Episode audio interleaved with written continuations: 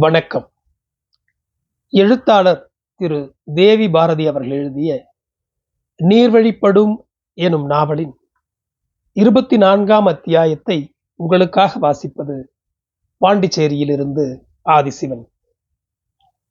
முத்தையன் வலசு பெரியப்பாவிடமிருந்து காலையிலேயே வந்து சேர்ந்திருந்த கடிதத்தை சாயந்திரம் லோகண்ணனின் சாயப்பட்டறையிலிருந்து நாங்கள் திரும்பி வந்து சேர்வதற்கு முன்பாகவே பல முறை அம்மாவுக்கு படித்து காண்பித்திருக்கிறாள் அக்கா.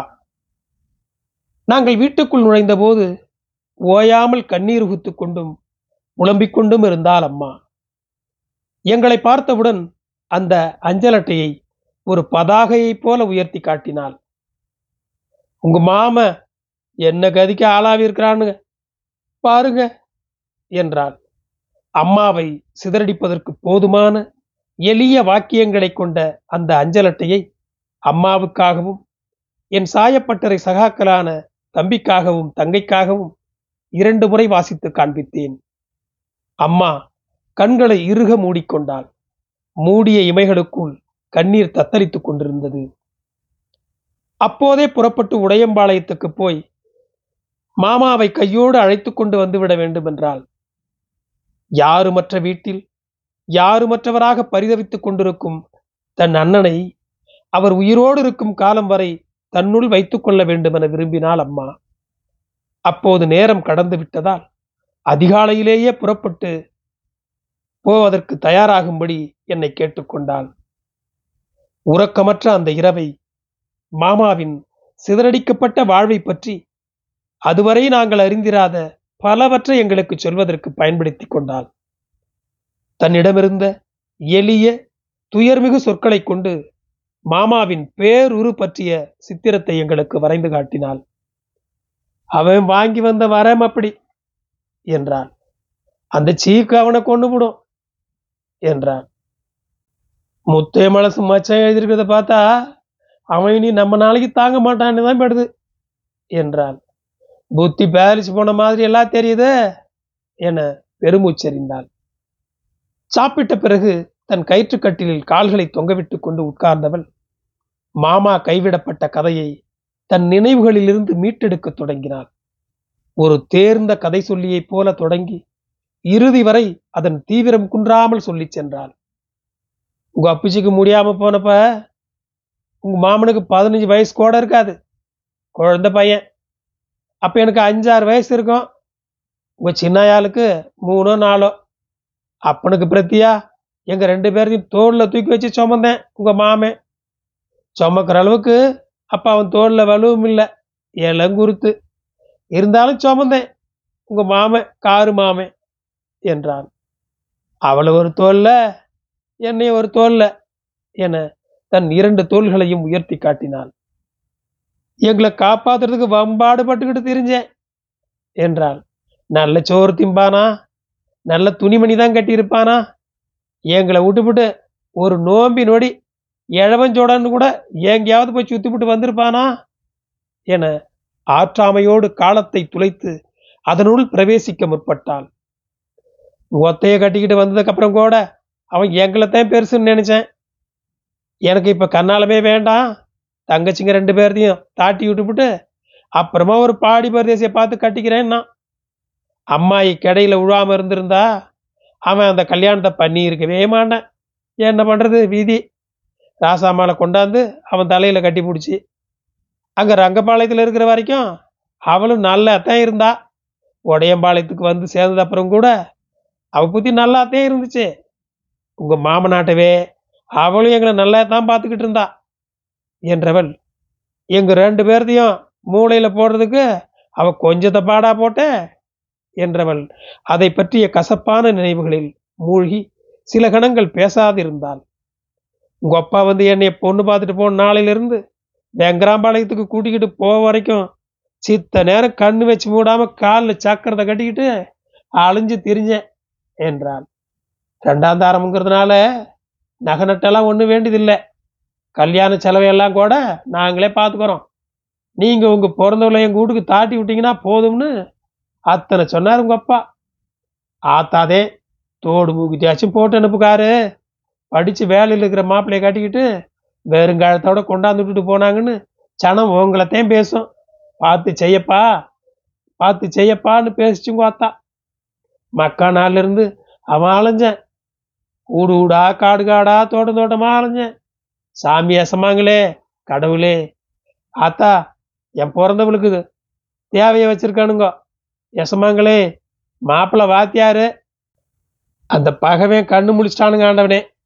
நாமெல்லாம் பார்த்து மனசு வைக்கணுமுங்க ஆத்தா அப்படின்னு பண்ணையக்காரங்க பண்ணையக்காரச்சிங்கன்னு என் பிறந்தவன் பிடிக்காத கால் ஒன்று உடையம்பாளையத்தில் இல்லை. கை காலை பிடிச்சி பண்ணாத ஊழியம் பண்ணி கேட்காத பேச்சு கேட்டுக்கிட்டு கெஞ்சி கூத்தாடி பிச்சை எடுத்து கோத்தா கோட்டாப்பில் ஒரு பவுனுக்கு மூணு பவுனாக சேர்த்தி கொண்டாந்தேங்க மாமன். கா பவுனில் தோடு அரைக்கா பவுனில் மூக்குத்தி அரை அரை பவுனில் ரெண்டு கைக்கு ரெண்டு வாழைய. பண்ணக்கார மூட்டு பிள்ளைங்களுக்கு கூட அத்தனையை போட்டிருப்பாங்களான்னு தெரியல. என மூச்சு விடாமல் பேசியவள். அத்தனை கௌரவமாக கல்யாணத்தை நடத்தி என்னைய வெங்கராம்பாளையத்துக்கு அனுப்பி வச்சுச்சே. கல்யாணத்துக்கு அப்புறமும் தான் இந்த பாவி முண்டை அவனை விட்டாளா? என தன்னைத்தானே குற்றம் சுமத்தி கொண்டு ஒரு மூச்சு அழுதாள். கண்ணால மாவி ஒரு ஆறு மாசம் கூட எங்களை நிம்மதியாக பொழைக்க விடல உங்கள் அப்பத்தா. எடுத்ததுக்கெல்லாம் நல்ல துணிமணி கட்டினா அதுக்கு ஆகாது நல்ல சோறு தின்னா ஆகாது உங்கள் அப்பா பள்ளிக்கூடத்துக்கு புறப்பட்டு போனதுக்கப்புறம் இப்படி ஒரு வெறு வீட்டில் போய் பொண்ணு எடுத்துகிட்டு வந்திருக்கான் பாருன்னு. என்னைய பிஞ்ச செருப்பால் அடிக்கணும்னு அது பேசின பேச்சுக்கு அளவில்லை எதிர்த்து ஒரு வார்த்தை பேசினா கையை நீட்டி விடுங்க ஆத்தா. மசத்தை பிடிச்சி இழுக்கும். மண்டையை மண்டையை கொட்டி விடும். நான் அதையெல்லாம் ஒரு நாளையில உங்க அப்பங்கிட்ட சொன்னதில்லை. வாத்தா செஞ்ச கொடுமையை விட என் குழந்தையாளுங்க செஞ்ச கொடுமை பெருசு.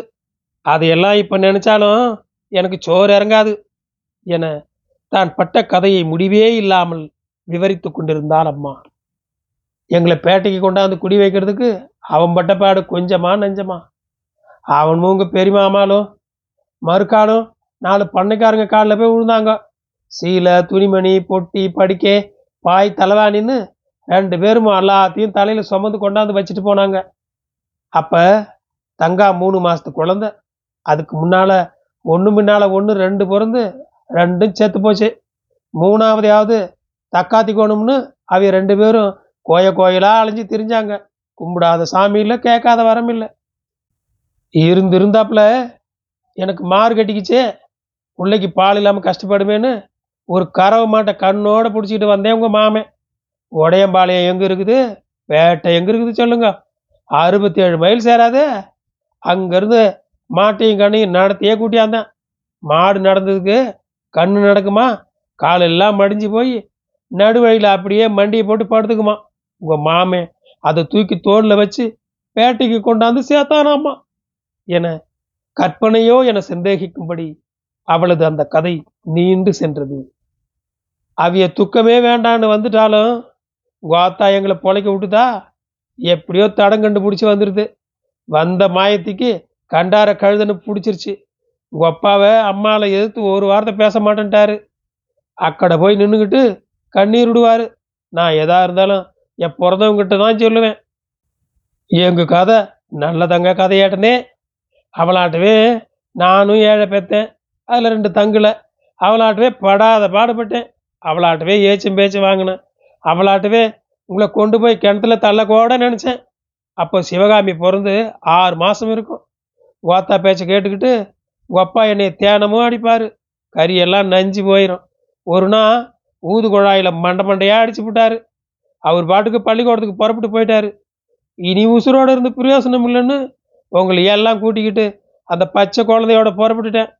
எங்கேயாச்சும் ஆற்றுல குளத்துல உங்களை எல்லாம் தள்ளிப்புட்டு நாமளும் குதிச்சிடலாம்னு நினச்சி புறப்பட்டேன். பஸ்ஸை பிடிச்சி வெள்ளை கோயிலுக்கு போய் அங்கேருந்து அஞ்சையும் கூட்டிக்கிட்டு என் பிறந்தவனை பார்க்க உடையாம்பாளையத்துக்கு போனேன். நாய்க்கு மனசுக்கு தெக்க ஒரு கிணறு தட்டுப்பட்டுது பாங்கிணறு ஆள் முழுகிறாப்புல தண்ணி கிடந்தது. அதை பார்த்ததுமே எனக்கு புத்தி மாறிக்கிச்சு. என வருடங்களுக்கு முந்தைய எங்களால் என்றுமே மறக்க முடியாத அந்த கதையை சொல்லத் தொடங்கினாள் அம்மா. அப்போது எனக்கு பத்து வயது இருக்கும். ஆறு மாத குழந்தையான தங்கை சிவகாமியை தோளில் சாத்தி வைத்து வெயில் தீண்டாதபடி முந்தானையால் மூடி அணைத்து பிடித்து கொண்டு உடையம்பாளையத்தை நோக்கி சென்ற காரையும் சூறையும் நெருஞ்சியும் மண்டிய ஒற்றையடி தடத்தில் நடந்து கொண்டிருந்தாள் அம்மா. ஓயாமல் அரற்றிக் கொண்டிருந்தாள். வற்ற மனமின்றி பெருகி கொண்டிருந்த கண்ணீரை துடைக்க வழியற்றவளாக இருந்தாள். தம்பி அவளுக்கு வலப்புறமாக நடந்து கொண்டிருந்தான். தங்கை தவமணி அவளது இடக்கையை பற்றி கொண்டு நடந்தாள். நானும் அக்காவும் அவர்களை பின்தொடர்ந்து நடந்து கொண்டிருந்தோம். அக்கா பதற்றமடைந்திருந்தாள். நம்பிக்கையற்றவளாகவும் துயரார்ந்தவளாகவும் தென்பட்டாள். அந்த காட்டின் உலர்ந்த சோளப்பயிர்களுக்கிடையே கீ கீ என கத்தியபடி திரிந்த அனலாங்குருவி கூட்டத்தையோ விருட்டென ஓடி மறைந்த அணில்களையோ தலைக்கு மேலாக பதற்றத்துடன் அலைந்து திரிந்த ஆக்காட்டிகளையோ பொருட்படுத்த தோன்றாமல் அம்மா இனி எங்களை என்ன செய்ய போகிறாள் என யோசித்தபடியே நடந்து கொண்டிருந்தேன். செருப்பணியாத எங்கள் கால்கள் கன்றி இருந்தன. நிலம் கொதித்து கொண்டிருந்தது. பசியோடும் தாகத்தோடும் நடந்து கொண்டிருந்த எங்களை அம்மா அங்கிருந்த வேளா மரம் ஒன்றின் குதரப்பற்ற நிழலுக்கு அழைத்துச் சென்றாள். அப்போதுதான் அருகில் தென்பட்ட வாழடைந்த அந்த கிணற்றை பார்த்தாள். கிணற்றின் அடியாழத்தில் தத்தளித்துக் கொண்டிருந்த தண்ணீர் அவளுக்கும் மற்ற எல்லோருக்கும் ஆறுதல் அளிப்பதாகவும் நம்பிக்கையூட்டுவதாகவும் தோன்றியிருக்க வேண்டும். எப்படியாவது அதிலிருந்து கொஞ்சம் தண்ணீரை கொண்டு வந்து எங்களுக்கு பருக தர முடியுமா என யோசித்தால் அம்மா. தங்கை சிவகாமியை அக்காவின் மடியில் கிடத்திவிட்டு கிணற்றின் சிதைந்த படிகட்டுகளின் வழியே சுவரை பற்றி கொண்டு இறங்கினாள். நான் பின்தொடர்ந்தேன். கவனமாக அடியெடுத்து வைத்து பாம்பேரியை அடைந்தவள் அதற்கு கீழே இறங்க வழியில்லாததால் திகைத்து நின்றாள். மேலே ஏதாவது ஒரு கயிறோ வல்லமோ கிடைக்குமாவென தேடி பார்க்கச் சொல்லி அங்கிருந்து உரத்த குரலில் அக்காவை அழைத்து சொன்னார் அக்கா குழந்தையை கங்கை தவமணியின் மடியில் கிடத்திவிட்டு எழுந்தாள். அந்த பாழுங்கிணற்றுக்கு கயிறோ வல்லமோ எதுவுமே இல்லாததால் அக்கா ஏமாற்றமடைந்தாள். அம்மாவால் அந்த தோல்வியை ஒப்புக்கொள்ள முடியவில்லை. பெருகிய கண்ணீரை துடைத்துக்கொண்டு தனது புடவையை களைந்தாள். ஒரு நுனியில் சிறு கல்லொன்றை கட்டி முடிந்து மறுநுனியை கையில் பற்றி கொண்டு சேலையை கிணற்று நீரில் இறக்கினாள். நம்பவே முடியாத வகையில் தண்ணீரை உறிஞ்சியது அம்மாவின் அந்த சேலை. வேகமாக மேலே இழுத்தாள். சேலையை பிழிந்து சொட்டிய தண்ணீரை எனது நாவில் சரித்தாள். தனது நாவிலும் கொஞ்சம் ஊற்றிக்கொண்டாள். அக்காவையும் தம்பியையும் தங்கையையும் ஒவ்வொருவராக பாம்பேரிக்கு இறங்கி வரச் சொல்லி அவர்களது சிறிய தொண்டைகளை நினைத்தாள். ஈரச்சேலையுடனே மேலேறி வந்த அம்மா பிறகு பெருங்குரல் எடுத்து அழத் தொடங்கினாள். அப்போதுதான் அம்மா எங்களுக்கு நல்லதங்காலின் கதையை சொன்னாள். பால்யத்தில் அவள் தன் அண்ணனின் கரம் பற்றி பெருவாழ்வு வாழ்ந்த கதையை கல்யாணமாகி காசி மாநகருக்கு சென்ற கதையை வராத பஞ்சம் வந்து துரத்திய கதையை தன் ஏழு பிள்ளைகளோடும் அவள் ஊர்ந்து வந்து சேர்ந்த கதையை அன்னி மூலி அலங்காரி கதவடைத்து அவர்களை துரத்திய கதையை தன் ஏழு பிள்ளைகளோடும் அவள் அந்த பாழுங்கிணற்றை தேடிச் சென்ற கதையை. அந்த பாங்கணர் இங்க. தாராபுரத்துக்கு மேக்கா இன்னும் இருக்குது. அவ பிள்ளைகளை கூட்டிக்கிட்டு நடந்து போன தடங்கோட இருக்குது. நல்லதங்கா ஓடன்னு. அதுக்கு இப்ப பேரு. என அவளுக்கு தங்காளின் புலம்பலை சொல்லிக் கொடுத்த லிங்கநாவிதனின் துயரம் ததும்பும் குரலால் அந்த கதையை எங்களுக்கு சொல்லிக் கொண்டிருந்த போதுதான் அவள் எங்களை என்ன செய்ய தீர்மானித்திருந்தாள் என்பது புரிந்தது. நால்வரும் அபயம் கோரி கூச்சலிடத் தொடங்கினோம். கதறினோம். தடுத்து நிறுத்த முற்பட்டோம். எவ்வகையிலாவது அவளுக்கு நம்பிக்கை ஊட்ட முயன்றோம். நல்லதங்காலின் ஏழு குழந்தைகளில் ஒருவனாக நான் என்னை கற்பனை செய்து கொண்டேன். அம்மம்மா வேண்டாமா நான் இருக்கிறேனம்மா. மாம நாட்டுவே உங்களையும் அக்கா தங்கச்சிகளையும் நான் காப்பாத்துறேனம்மா என பரிதவிப்புடன் மன்றாடத் தொடங்கினேன். எங்கள் பரிதவிப்பை பொருட்படுத்தாமல் அம்மா எழுந்தாள். குழந்தையை மார்போடு சேர்த்து அணைத்துக் கொண்டு கிணற்றை நோக்கி அடியெடுத்து வைத்தாள். அம்மா அம்மா என அரற்றிக்கொண்டே நாங்கள் பின்தொடர்ந்தோம். எங்களுக்கு அவ்வளவாக அறிமுகமில்லாத அம்மாவின் குலதெய்வத்தை அழைத்தோம். அப்போதுதான் மாமாவின் குரலை கேட்டோம். எங்கள் காரு மாமாவின் குரலை அட சாமி கண்ணு தங்கங்களா இங்கெங்க வந்தீங்கோ? என கேட்டவருக்கு அதற்கு மேல் எதையும் அறிந்து கொள்ள வேண்டி இருக்கவில்லை. ஐயோ பகவானே ரத்னமூர்த்தி இதுகளை இந்த கதில பாக்குறதுக்கா என்னைய இன்னும் உசுரோட வச்சிருக்கிற? என கேட்டுக்கொண்டே தடதடவென ஓசை எழுப்பி கொண்டு வந்து ஒரே வீச்சில் எங்களை நெருங்கினார். அப்போது அவர் வெற்று மேனியுடன் தென்பட்டார். கோவணத்தையும் உருமாலையும் தவிர வேறெந்த ஆடையுமற்ற மேனி உண்மையிலேயே அது எங்கள் காருமாமாதானா? எங்கள் சிதைந்த மனத்தின் கற்பனையா என சந்தேகிக்க தொடங்கியிருந்த போது மாமாவின் மயிரடர்ந்த திடமான கரங்கள் நம்பவே முடியாதபடி நீண்டு பெருகி எங்கள் எல்லோரையும் ஒரு சேர தழுவிக்கொண்டதை அப்போது நான் பார்த்தேன். அத்தியாயம் இருபத்தி ஆறு. பெரியப்பாவிடமிருந்து வந்திருந்த அந்த அஞ்சல் அட்டை அநேகமாக நாள்தோறும் வாசிக்கப்பட்டு கொண்டிருந்தது. அம்மா எங்களில் யாரையாவது அழைத்து தலையணைக்கடியில் இரண்டாக மடித்து வைக்கப்பட்டிருந்த அந்த அஞ்சல் அட்டையை வாசித்து காண்பிக்கச் சொல்வார். கட்டில் சட்டத்தில் கால்களை தொங்கவிட்டு உட்கார்ந்து கொண்டோ மல்லாந்து படுத்துக்கொண்டோ கவனமாக கேட்டுக்கொண்டிருப்பாள் தனிந்த குரலில் எதையாவது முனகுவாள். முன்பு போல் அவளது கண்களில் இருந்து நீர் பெருகுவதில்லை. தவித்து பெருமூச்சு விடுவதில்லை. உடனடியாக புறப்பட்டு உடையம்பாளையத்திற்கு போக வேண்டுமென்றோ? மாமாவை அழைத்து வந்துவிட வேண்டும் வேண்டுமென்றோ வலியுறுத்துவதில்லை. கடிதத்தை வாசித்து காண்பித்துக் கொண்டிருக்கும் போது அவளது முகம் உணர்ச்சியற்றதாக தென்படும். பிறகு கையை நீட்டி நிதானமாக வாங்கி முன்போலவே இரண்டாக மடித்து தலையணைக்கடியில் பத்திரப்படுத்தி வைத்துக் கொள்வாள். அது எங்கள் எல்லோருக்கும் சலிப்பூட்டும் கடமையாக மாறியிருந்தது. அதில் இடம்பெற்றிருந்த சொற்றொடர்களை செய்யுள்களைப் போல நாங்கள் ஒவ்வொருவரும் மனப்பாடம் செய்து வைத்திருந்தோம். வாசிக்க சொல்லி அம்மா எங்களில் யாரையாவது கேட்கும்போது பெயரளவுக்கு அதை பிரித்து வைத்துக் கொண்டு வாசிப்பது போன்ற பாவனைகளுடன் அந்த சொற்றொடர்களை ஒப்பித்து காண்பித்து விடுவோம். அந்த அஞ்சலட்டை தன் நிறத்தை இழந்திருந்தது. சொற்கள் மங்கிக் கொண்டிருந்தன. தொடர்ந்து விரிக்கப்பட்டு கொண்டும் மடிக்கப்பட்டு கொண்டும் இருந்ததால் இரண்டு துண்டுகளாக கிழிந்திருந்தது. அதற்கு பிறகு அம்மா அந்த கடிதத்தை வாசித்து காண்பிக்க சொல்லி வற்புறுத்துவதை குறைத்துக் கொண்டாள். தலையணைக்கு கீழே பத்திரமாக வைத்து பாதுகாத்துக் கொள்ள முற்பட்டிருந்தாள். ஒரு சமயம் அது தனது தலையணைக்கு கீழே தென்படாமல் போன போது அம்மா பதற்றமடைந்தாள். கட்டிலில் இருந்து எழுந்து மிக சிரமப்பட்டு நடந்து வீடு முழுக்க தேடினாள். அம்மாவின் தவிப்பை உணர்ந்து எங்களில் யாரோ ஒருவர் வீட்டின் வெவ்வேறு மூலைகளில் கிடந்த இரு துண்டுகளையும் வெகு சிரமப்பட்டு தேடி எடுத்து கொடுத்த பிறகுதான் அமைதியானார் அதற்கு பிறகு எங்களில் யாராலும் அவற்றை பார்க்க முடியவில்லை.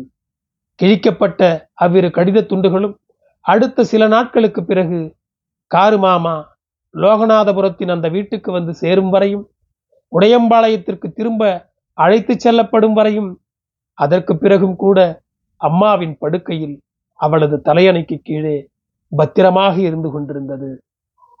நன்றி தொடரும். என் குரல் உங்களை பின்தொடர ஃபாலோ பட்டனை அழுத்துங்கள். உங்களுக்கு மீண்டும் நன்றி.